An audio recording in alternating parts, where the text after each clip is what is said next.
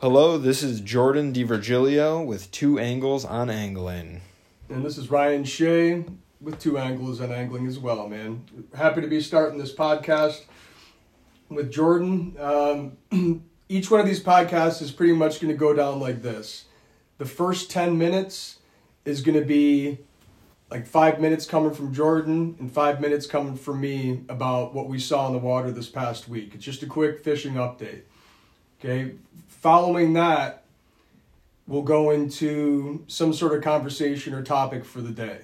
Okay, so the topic that we're going to discuss, discuss today are some of the factors that we consider before we go out on the water. Like, in other words, like if I wake up and I look at the forecast or I'm looking at the week's forecast, how do I know which days are going to be worth fishing, like where we'll catch enough fish to be entertained? And we'll get into that in a little bit. So, since I was the only one lucky enough to be able to fish this last week, I can kind of cover, you know, what I saw. In the end, I mean, the weather was super miserable. I mean, it was in single digits a lot. It snowed, you know, a handful of times, and the wind blew. So we didn't have water that was even close to being good enough to fish until uh, like Friday late, uh, maybe. But then Saturday it was single digits outside and we had a northeast wind, so we couldn't really fish Saturday. But today was good. You know, today we it's like the the first time in seem it seems like well over a month that we had good enough water clarity, and we'll talk about that later on. But good enough water clarity to be worthwhile to fish. And it was really cold this morning. The biggest problem we had was gear that was freezing. But you know, we caught fish. There a lot of big ones too. So there's there's there's a lot of fish in there, and as the water clears up, I think it's going to get really good. So uh, for next week, uh, I mean, it, it's dicey. It's like every day, it's it's a play by play, and and the the forecast keeps changing. I'll just say this that we're supposed to get hit with like over a foot of snow here tonight into tomorrow morning.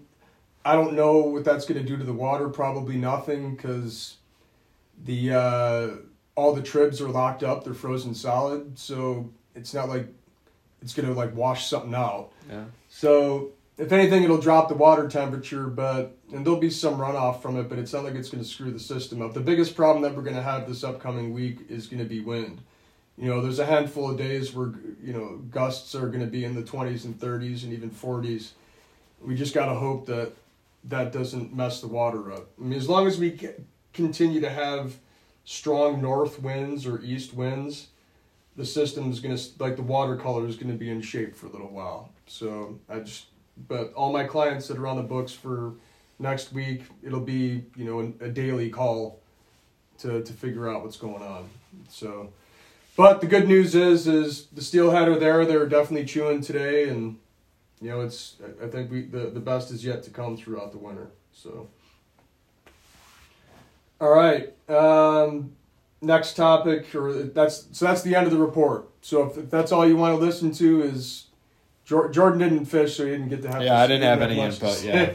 But uh, don't one, especially once we get closer to the spring, you know, the, both of us are going to be going back and forth a lot on the report side. Yeah. So, um, yeah, and then one quick note too. There, there's going to be weeks where, like Jordan goes away on and competes in tournaments in different places. Yep. And I go away on you know the, all the different trips that I that I go on, and those weeks may be bye weeks for us, or we may figure out ways while we're doing those to be able to exchange stuff. But like like I'm going to Guyana at the end of the month and I'll be completely off the grid for two and some change weeks. So we're gonna do our best to kind of stay in a rhythm between now and then and then you know when I'm out of town we can figure out ways to to get better at it. So Yep, and same with me. I'm going down to Virginia uh, next month as well, so I'll be down there bass fishing. So get a little data from there, and we'll have a an episode there. So we'll definitely be having a good discussion on that one.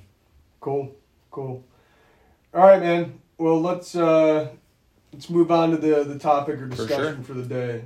The uh, what do you think about? So just like I, I teed it up at the beginning, if you're looking at a week forecast and you're trying to figure out the days that you're going to go out, I mean, everybody wants to go out every day, dude. I, you Yeah. know, I, I get that, but if if you have a limited number of days, let's say you have to take days off of work, and you look at a week, like what what are you looking at? What do you think's gonna prevail for you, or make it worthwhile to get out?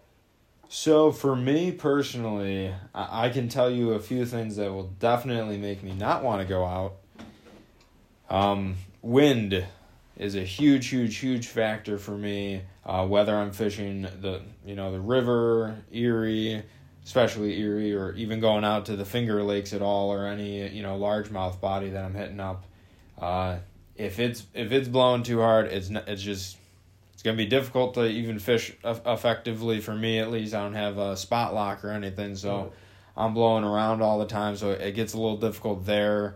Um, and then if it's a consistent wind, then you do got to worry about what what's happening to the water.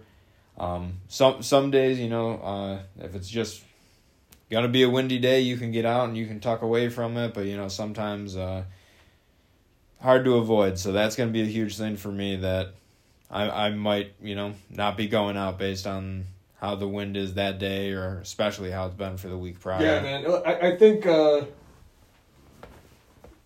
what's what's what I think is interesting about where if you live in the Great Lakes region in general, or if you border the Great Lakes, is that like the only thing to compare it to is what the saltwater guys have to deal with, or the guys down in the Keys have to deal with, for example. You know, like you're just when you're out in the lake, you're fully exposed. I mean, they're huge bodies of water. Like you- you're you're not hiding from it out there. You know, so if you get or if we get big like it, so our side of the lake and it's different no matter where you live on the Great Lakes. There's there's different winds that are you know advantageous or not. But like if we get strong west or like southwest winds, I mean, when I say strong, I'm talking you know, sustained in the teens and gusts into the twenties, like that's gonna kick up big waves, like four fours and fives. You know, if it starts getting to the forty mile an hour gust range, you're getting sevens, eights, nines, like ten foot waves. You know, and th- that just gets too crazy to get out in. But yeah, the one thing that I found though, wind wise though, if you can.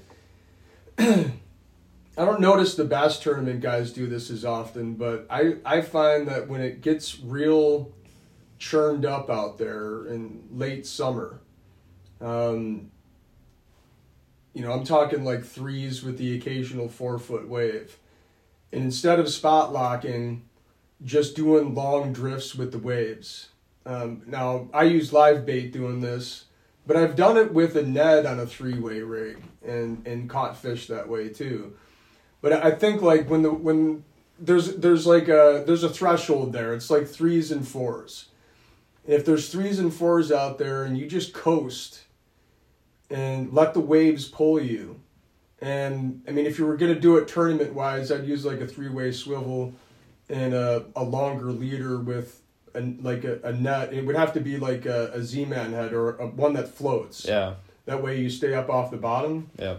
and when it, especially when the water's got a little stain and the waves are going good like you can just drag the bottom and hammer just letting the waves take you and, and do super long drifts but it like that's kind of the threshold for the wind and it, it's very similar on uh on lake ontario Oh, know, for like- sure. but the opposite wind directions Yep. though like north winds and east winds on lake ontario are crazy Yeah. that turns up big stuff. But if we have north winds and east winds on Erie, the land shelters you from those winds. So you know it, it's it's actually fun to fish in them because you get nice long drifts and And that's another. You, you make a good point there too. Though is you have your choice then too, uh, especially fishing locally. Like if Yeah. you look at the wind, and you're like, oh, it's not going to work up on Erie or uh, down on Erie. Let's go up to uh, fish the lower. You know, it's yeah, yeah, and, it, and it's like you know I do this sometimes to clients in uh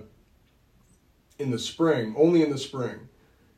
Yeah, every once in a while I'll do it in the fall too, where I'll go. Uh, I'll start the day fishing Lake Ontario, and I might end up in the Upper Niagara or Lake Erie. You know, so I'll fish like a half day, take the boat out, move to the upper. Because I mean, you shit, you and I live here, yeah, so I mean, it's not like it's it's out of my way. I No, drive, yeah, you know, definitely it's, closer It's, to it's the right up. So if I'm fishing the lower Niagara or Lake Ontario, I, I'm if I wanted to fish the upper, it's like driving back to my house. Yeah, You know, so it's you got to pass it. Know. yeah. I mean, shit. The the Owl View launch is right there. Griffon Park launch. Yep. You know the uh, Niawanda launch. It's all Yep. right there. So. So Yeah, wind. super accessible. What, what uh, other than wind? What what else do you think about? So, for me, I'm putting the boat away usually in, in, in the late fall, so I'm going to be more uh, walking streams, if anything. Another huge, you know, so walking streams, but this also applies, you know, if you're Ryan out here on the boat, is temperature, and I will also add in snowfall Hmm. because you know th- there's there's the days when you are like all stoked you want to go walk in and then you get there and the whole thing's almost frozen over. So got to keep an eye on that. Keep checking because that's the last thing you want to do is go out and then have the whole the whole trip get squashed due to uh, thick ice and all of that or even get accessibility to some of these places with you know that much snow. So that's for me another huge factor um, and i can imagine uh, being out on the boat that's got to play a Yeah. lot as well Yeah, I mean, it's. I've definitely gone out.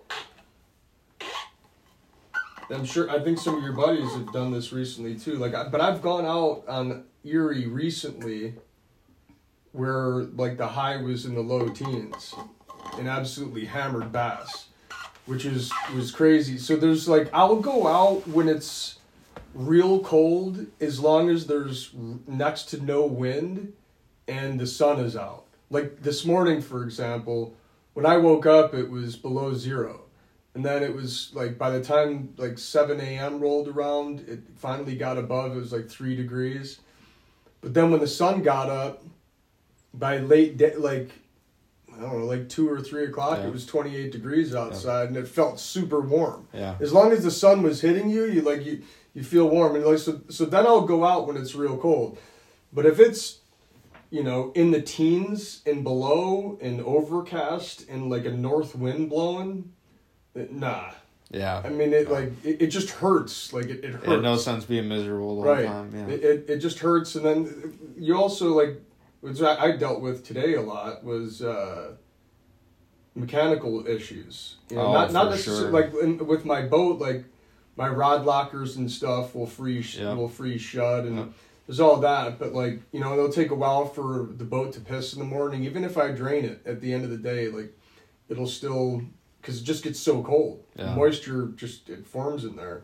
I don't know. I don't know much about engines. All I know is it was a problem today. And then, but the the, the biggest issue is uh is your reels. Like oh yeah because your sure. line gets frozen to your reel, yep and then ice forms in the guides, which anybody who's fished in cold weather has dealt with that before. Yep. But like you know, your braid will freeze to your reel. It just gets super super sticky, and, Yep. and then the hole in your reel where your line leaves the spool on a bait caster, like that oh that'll ice, up. will build up Yeah. inside that. It's yeah, there's all kinds of problems. I mean, we For lost sure. fish today because of that, but Mm. I mean, whatever. We caught fish, so Yeah. it's it's all good. But the, like, yeah. So that, t- but is even in the summertime, like, the nice thing about going out into Lake Erie, like, there isn't a day around here where I would ever say that it's too hot to go out. You know, Yeah. like because the water temperatures, you know, rarely breaks out of the upper seventies. yeah So if you go out, Good you point. got a good cool cool layer on top of the uh, the water, and then like a lot of people around here uh, that aren't from here don't understand this, but the Niagara River like really doesn't freeze. There may have been a time where it it, it froze, you know, here and there, but since I've been alive, it it, it hasn't frozen. Um, there might be like points where there's like a ton of shelf ice builds, and there there but there'll al- there would always be a channel down the center. But I've never, since I've been alive and seen it, there there's been limited amounts of like huge shelf ice sheets. Yeah. Like the only time that the river ever freezes is uh, it doesn't freeze, but it'll fill with ice when Lake Erie gets iced up. Like if there's you know seventy percent plus ice coverage on Lake Erie, and a big windstorm kicks up. This usually happens in like February or March. Yeah. Um, it'll break that ice up, push it over the ice boom that blocks the ice from going to the river, but it, it with a big enough wind, it just blows it right over Yeah. it. And then it all flows downstream and it'll fill the river up bank to bank. But the river's always moving, man. So eventually Yeah. it just goes downstream. That'll form another uh, full, like, huge ice bridge underneath Niagara Falls.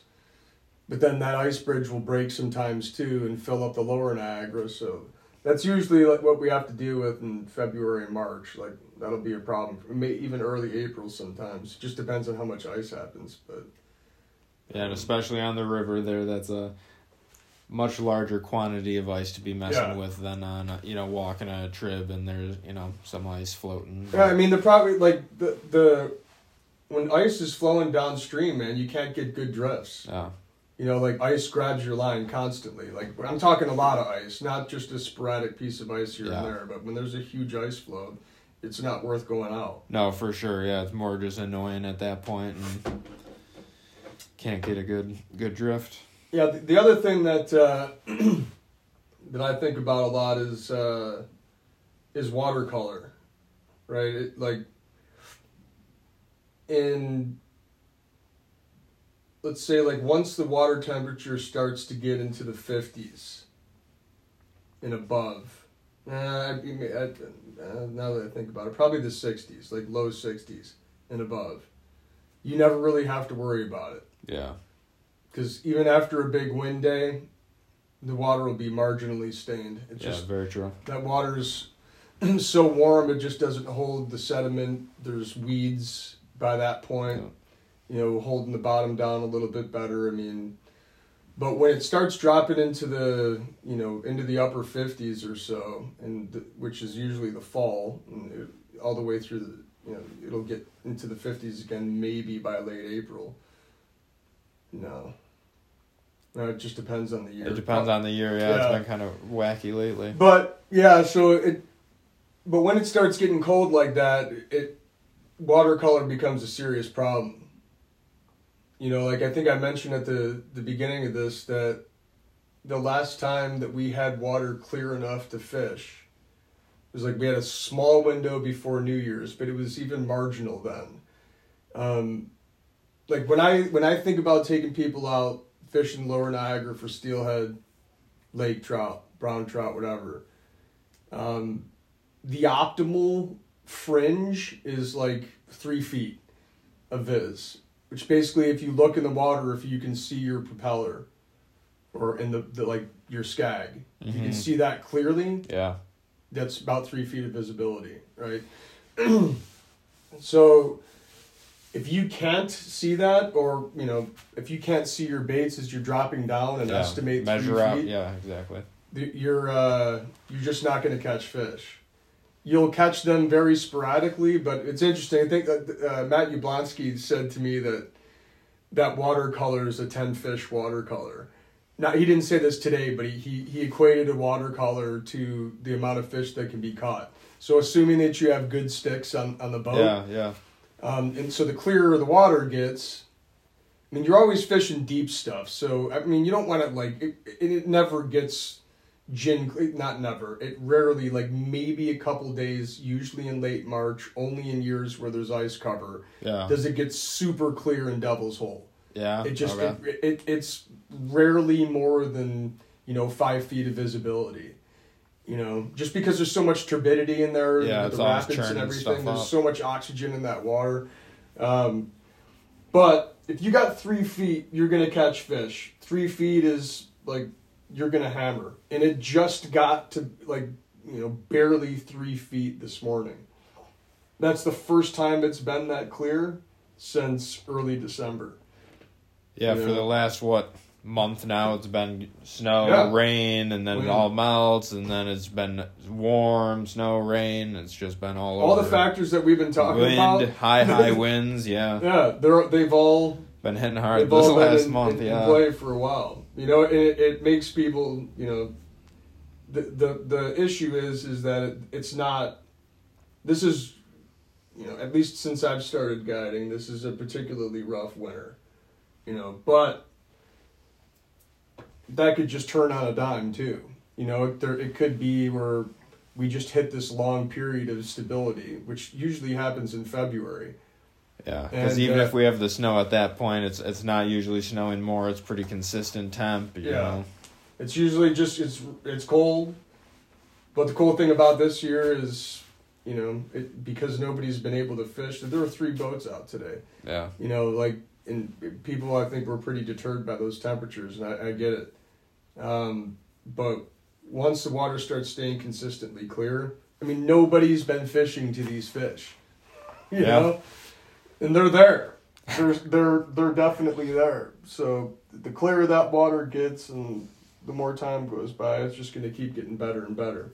Yeah, I mean th- this this winter is like a a perfect gauge for when you think of of like water temperature, air temperature, water clarity, wind, like all that stuff is like it's why you got to study it. Yeah, You know, it's it's why you got to pay attention to it. for sure, and just uh, even like having a log of it from years past or things like that, so that you can look to it when you're you're questioning yourself like has it always been like you know this time of year around and then you can look at the log and be like well yeah this is Yeah. or or it's super out of whack and you know kind of get a, a better gauge there as well Yeah, yeah. I've, uh, my log is you know because I record all every day that I go out, and uh, you know like sometimes I'll include numbers, but most of the time I don't. I'll just talk I'll I'll comment on the pattern that I, that I saw that day. You know, sometimes I'll record water temperatures. Usually, when I take note that it's gotten to a certain point, you know, like because bass have a certain you know they have a zone that they like to play in Yeah. you know all the trout have their comfort zones kings do. Um but dude, I, meant to ask you back the the water clarity thing have you been able to catch bass smallmouth locally routinely in the mud? Like if you have a foot of viz let's call it a foot of viz not like super mud but So the call it- last time I can remember going out when it was that muddy on the upper, I think I caught two bass, maybe three, and we were out like four hours, and it was just it was so so so much chocolate milk everywhere you just couldn't couldn't see shit. So we we packed up and left. I know had I dedicated more time, maybe I could have started catching a few more once I started, you know, getting on to exactly where they were sitting. Because I'm, you know, when it was that that dirty, I doubt that they're moving around that much. They're hunkering down, yeah sitting so there. what were you using So those two fish, one came on an Alabama rig, and then another one was on a Ned rig. Hmm. And li- the the Ned rig like drop it in the water disappeared like instantly. It was like it was dark water, and I think it the Ned rig was just hundred percent like right place, right time. Like Yeah. just dragged it through the right area, and it, it, you know it was in an area that's historically good. So like I had the confidence that they were there. And then the Alabama rig, I was just I cast it out, was winding it. I I was trying to get it as close to bottom without snagging because I'm not trying to lose twenty dollars Yeah, plus yeah. every time on the river, and. I was just reeling it along. All of a sudden, just one hammered it, just like they do in Clearwater, and uh, got him in. They weren't. They were not big fish. That's for sure. Uh, I feel like the the quality goes down a lot as well with the dirty water. Yeah.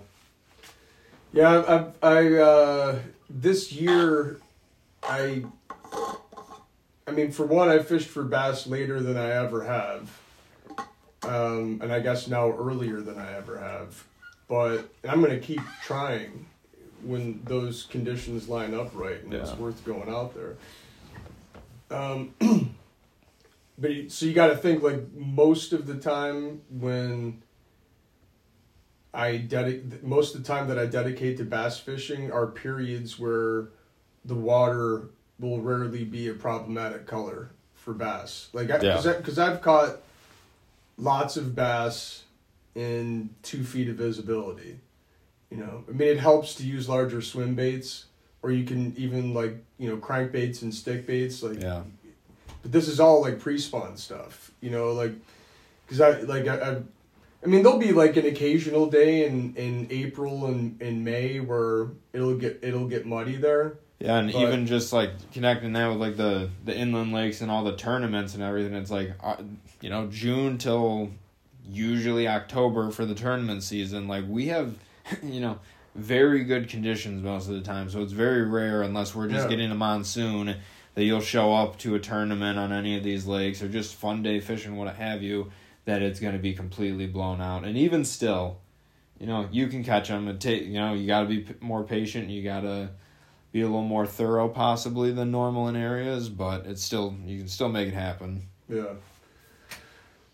Yeah, it's it's the water being a problem is pretty much a fall through early spring thing, you know. Yeah, uh, yeah, because that's when we're getting you know the most uh, ice, snow, rain, Yeah. all the wind, all all the conditions that we keep bringing up. Yeah. But and it's still and the water colors or Yeah. water temperature is cold too, so that's yeah, okay. yeah, for sure, and just the the tournaments on the inland lakes, it's a little bit more stable conditions and you can get away with like you can get away fishing those in a much higher wind obviously than you would even dare on Erie or uh you know either upper or lower Ontario there and especially with how much time you spend on those bodies of water like you're you know you super have the flow of you know Yeah, what, dude. what the weather's going to do to impact cuz you have to deal with like even if you wanted to dedicate the rest of your time to just fishing the lower, you'd still have to know what's going on on Erie and the upper Yeah. the whole time because it's all not many people like you know not across the country like that's not a situation for a lot of people that they have to deal with Right. on their bodies of water that they're you know I know down in Tennessee they're you know they're all uh, the reservoirs and everything that's a huge factor as well but still on this mass you know giant scale with the Great Lakes Yeah. I mean, there's just so much water pushing through here, and th those three factors put together, they, they create all kinds of obstacles. But you, dude, you just brought something up that that got me thinking about something. The uh, I always wonder why bass guys that compete in tournaments, why do you have bass boats? They they just seem like a. Uh, a platform that doesn't lend itself well. I, let me okay. Let me put it to you. Let me be a little more precise about Yeah. it. They don't seem like the right platform to use if you're competing in the Northeast. So I will give you my little take on it. I do have a bass boat. We have a, a shorter bass boat. It's a Triton uh, 179, so it's just under 18 foot. Um, I definitely cannot get out in big water with it, uh, which you know it sucks. I, I can. I just you know it takes a lot fucking longer to get Yeah. out to spots because I gotta be be a lot. Yeah, I gotta be a lot you know more cautious. But so I in my mind, I think it more so has to do with like the the origin of the bass boat because I think guys they needed these boats to fish super shallow and the traditional deep V's could not do it at the time. But now like you look at any of these newer boats like you know if you watch uh Lindner's Angling Edge or whatever ever you see the you know that you see their boat and they're like fishing docks in in this Yeah. deep V which wouldn't have been you know possible and I think that's why I think that's why a lot of bass guys stick with it. But any of the serious smallmouth guys, it seems they kind of go more that route uh, with you know a, like a Lund style boat, Yeah. especially if they're dedicating time on the Great Lakes, the rivers. You know, even the guys up fishing St. Clair. Yeah. uh, You know, all of those bigger bodies like And the, and the reason why. I, the reason why I, I qualified that comment with uh, the Northeast is because I guess well I could see I- mean you know I could see the point if you're like if you're competing down south in like bigger reservoirs that don't get these huge waves yeah, and you have to or cover Florida and twelve foot lakes. yeah. yeah. So if you're if if the point there is that you need to cover like you need to go 75 miles an hour because you're moving from spot to, i don't know how much time that actually buys people i mean it's it would be awesome to go that fast i guess but It, I can definitely say like fishing up on Champlain uh, in the St. Lawrence. Th- that is it's everything. Like you know, Okay. going in my bass boat where my max is like top speeds fifty, compared to when I was up at the St. Lawrence uh, fishing with uh, the Federation. Uh, my boater Jesse Splissy, he had uh, a real nice bass boat, and we were going uh, like seventy three. jesus Hold on, crazy. hold on.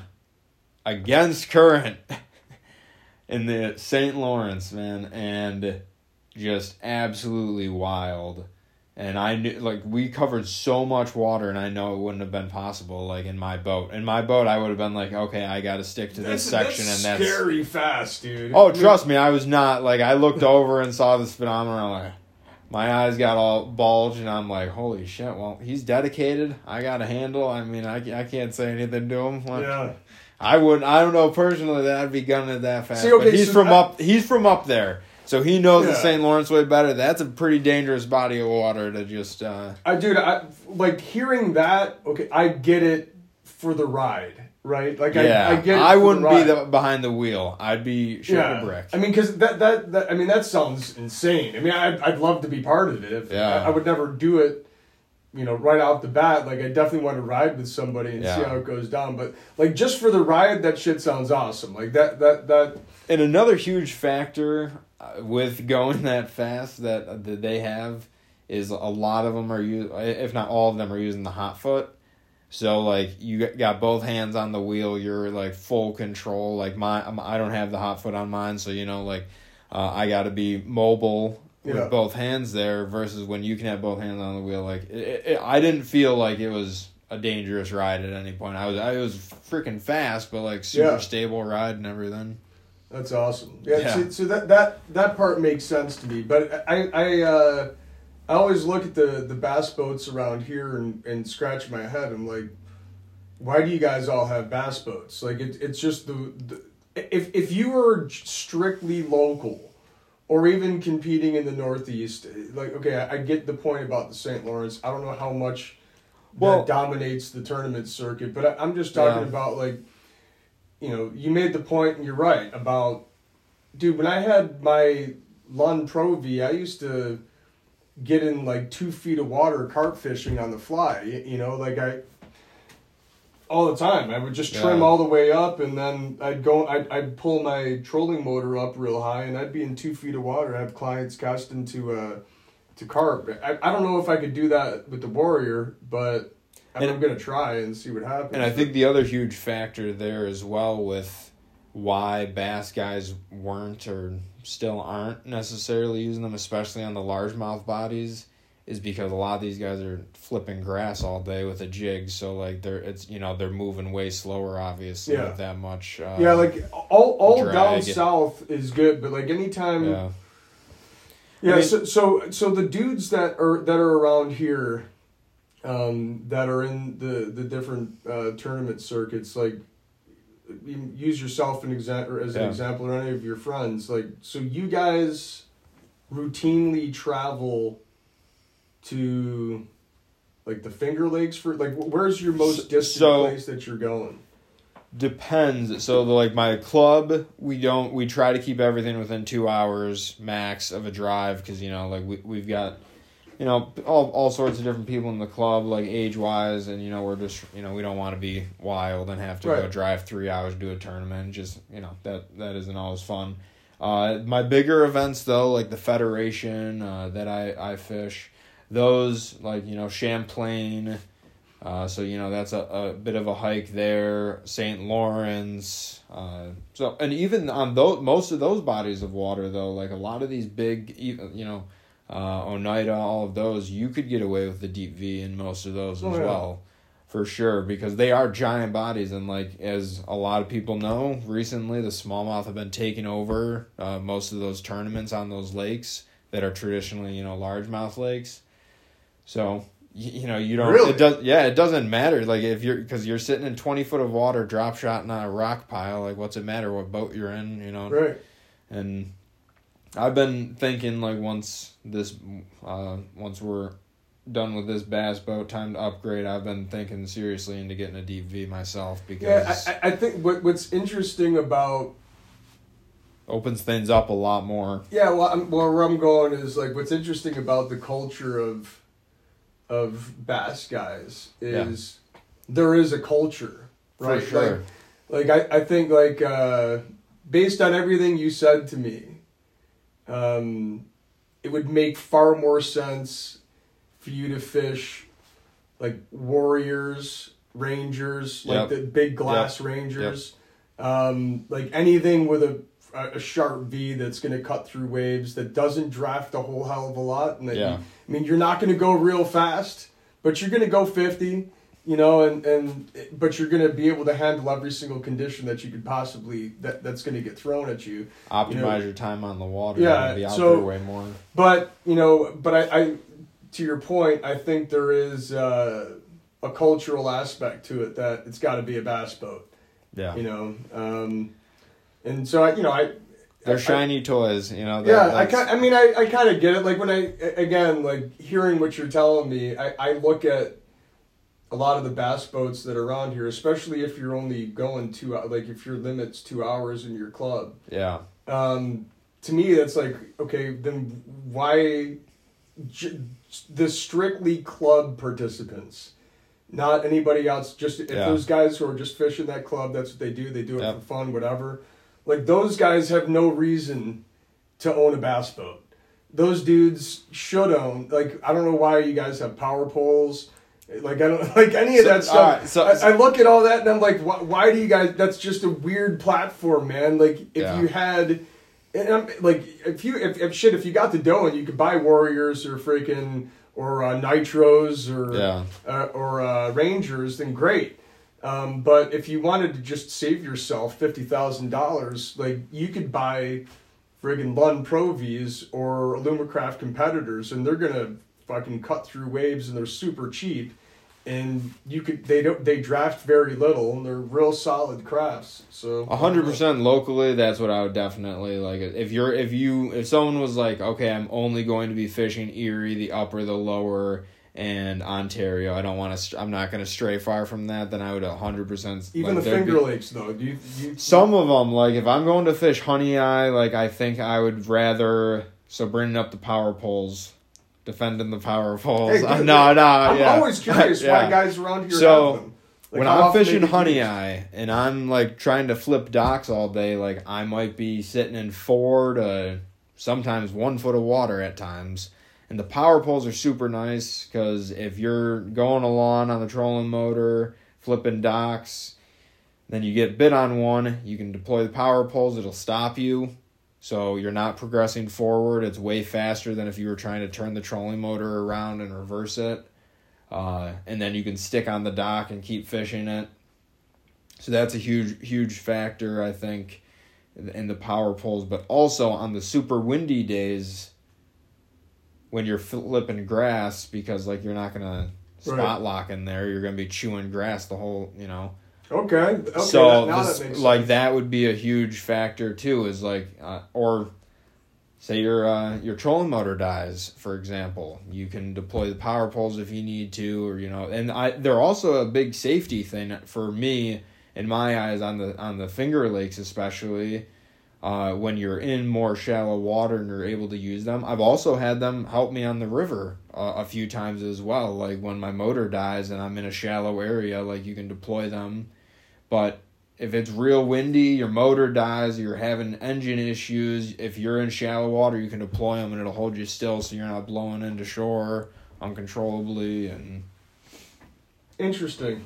Yeah, I've, I've always wondered that. I just wanted to talk to somebody about it instead of trying to Google it. yeah, and they have these devices. Uh, I have not, we don't have them on our boat. I've been with someone who's used them before. Uh, they are drift paddles that go onto the power poles. So when you're out on Erie or any of those big bodies, you can deploy them into the water, and they Yeah, have like a drift sock. correct. Yeah, yeah. Nice. And they keep you much straighter from. It, it depends. I don't know. I we didn't use them that much that day, but I've heard different things. Some, but they do slow you down a lot. I know. Yeah, that. yeah. My buddy So, Paul but if you're only going fifty, then what's it matter? If you're trying to go seventy three, then yeah, they're gonna slow you down a lot. But well, my buddy Paul Shermer's a, and uh, Matt Yablonsky, they're both uh, huge advocates of using drift socks, and like because if you go back to the earlier part of the conversation out on Erie, if you're riding waves, Yeah. um, you know, I just find that bass don't ch- like if you're drifting, if your drift speed is more than a mile an hour, the catch rates just drop off precipitously. Yeah. They fucking drop right off. Um, but if you're if you can keep it at a mile an hour or less, and as you're drifting in the waves, you'll hammer. So if you uh, the only way that you can I can kind of do that without a drift sock is you have to use you, I turn perpendicular to the the waves and just kind of ride the waves and then use my trolling motor and keep it on a set speed that's going to keep me level with riding those things.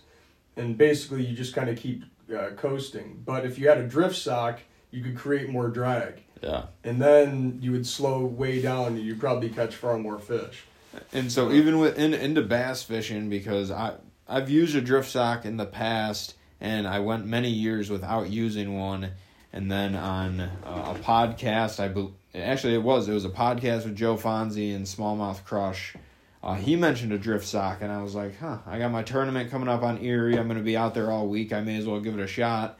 And none of the days were especially rough, but on some of the higher wind days, like deploying it, like so. I, yet again, I don't have spot lock on my trolling motor, so if I'm scanning and trying to find rocks, and I'm trying to fish around those rocks and stay in an area for a bit, the drift sock helps slow you down a lot on those windy days. So like just kind of a counterpoint, like Ryan was saying about going at least a certain speed. Sometimes depending on the situation. If you're not trying to cover water uh, during a tournament for example you have a specific rock pile you want to stick on and you don't have spot lock then that's a good way that i found at least this uh, fall to try and stick in an area. But also even just especially on, on the rougher days it, it makes uh, on a bass boat especially because you're more level with the water it makes it way more stable it feels uh, and I know it's just safe. It can be much safer overall because you're it's gonna help keep you upright, and oh yeah so there's a lot of huge benefits to it. So everyone should probably have one in their boat, regardless if they're going to uh, utilize it all the time, because there's a lot of benefits to it. Yeah. Yeah, I'm I'm I'm gonna try. I'm gonna experiment with them over the summertime when there's. Yeah, I've only used days. one because some people do two up to three, like depending. Hmm. Yeah, they're interesting things for sure. I haven't done a ton of research, but we just had one, and I decided I'm going to use it because I know they make different sizes per boat size, all of that. So I've learned something new today, man. You know, I've I've uh, if I'm perfectly honest, I've looked at some of the, you know, your club colleagues, with you and yourself included with your power poles, and just thought like, dude. I, I mean, I get it. I guess you know if like if that's if that's what you gotta have, like if that's part if that's like the. uh you know the I don't know like that, that's your symbol that you're in the club type of thing. You know, like I So, like no, that, but that it- was the thought. But you know, it, it, I'm I'm just being honest, man. Like no, hundred percent. that was my 100%. because what I didn't know is that you guys push two hours around. But the, but the, the, the here, here I guess what I'm saying is is that it so because that is the format. I totally get why you guys have the crafts you do. I totally get why they're Yeah. kitted out that the way they're. So you know that was my initial judgment. But to me, when I think about that, though, I wonder like. Well, I guess I'm thankful that you travel or like your club moves around and you don't strictly pound the region that because or not the region but like pound Erie in the upper all the time or and the lower. Like you guys move around and then you hit other lakes too which is good. Um, but yeah I don't know. I just assume I, I, I guess it's a shame that uh, where you all actually live the craft that you own doesn't not- lend yeah. itself to it. But as long as you travel away from this place, then your craft is optimized. That's, that's kind So- of a shame. in a way, um, I will definitely say like having a twenty plus foot bass boat is, I mean, not obviously like you can still not get into as much as you could with those, you know the Warrior or those boats, but But you can get into you some can shit. get into Yeah. some shit. So, uh, it, you know, How much? How much are those boats? it depends, like on, on what you want to do. Like you can get them used, you know, or Yeah, but something let's like brand say- new. If you yeah. wanted to get like, I, I would safely say a hundred thousand dollars if you want like a good setup. Yeah. Um, and uh, just back to the power poles again. Like the one guy that I fished with up on Champlain for the one tournament, uh, he had a super tricked out Ranger and no power poles, and I'm like, you don't have power poles? Like what? Like you have all this expensive like six graphs or uh, five graphs and all this shit? Like what? And he's like, well. I never used to use them and we caught fish, so that's what I do now or something like that. And I'm like, did you have those graphs? I didn't argue with him, Yeah. but and we fished grass a lot. Um, and I mean, it wasn't an especially windy day, but I think another one of his points was something along the lines of if like the weather does not allow me to do that, I'm not going to do it, sort of thing. Versus Yeah. most bass guys are a lot. He he fishes Champlain a lot though, so like you have the option there.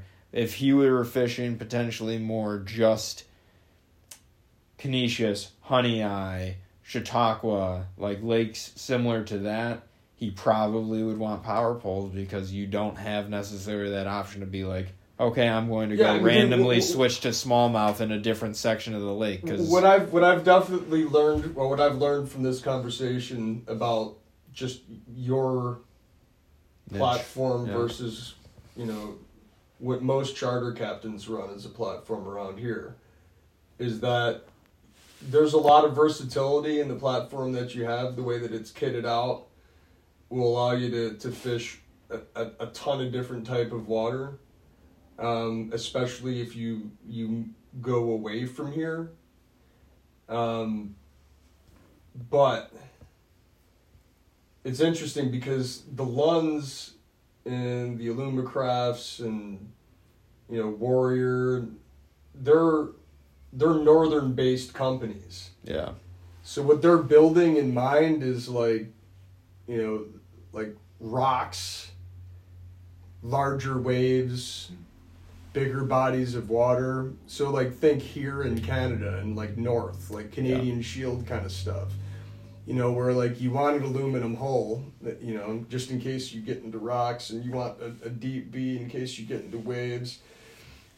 You know, you're not really there isn't a, a ton of need for power poles. I mean, there's lots of water up in Canada where you could get into uh, where you're pitching to pads and stuff like Yeah. that. But you're, but and it's still like really dark tannic water, and it's it's pretty deep by then. Like you're not like actively working weed beds all the yeah, time. Yeah, and e- even most of those guys up there, they are running those deeper V style boats, even in a lot of those like I don't think inland like lakes. So it's it's uh, and like uh, even being from here, like I, I've always kind of viewed that as like a Canadian style yeah. of fishing, is like using the deep V's and like you know they've got a lot of little niche things that they do, but differently than here in the U.S. Interesting.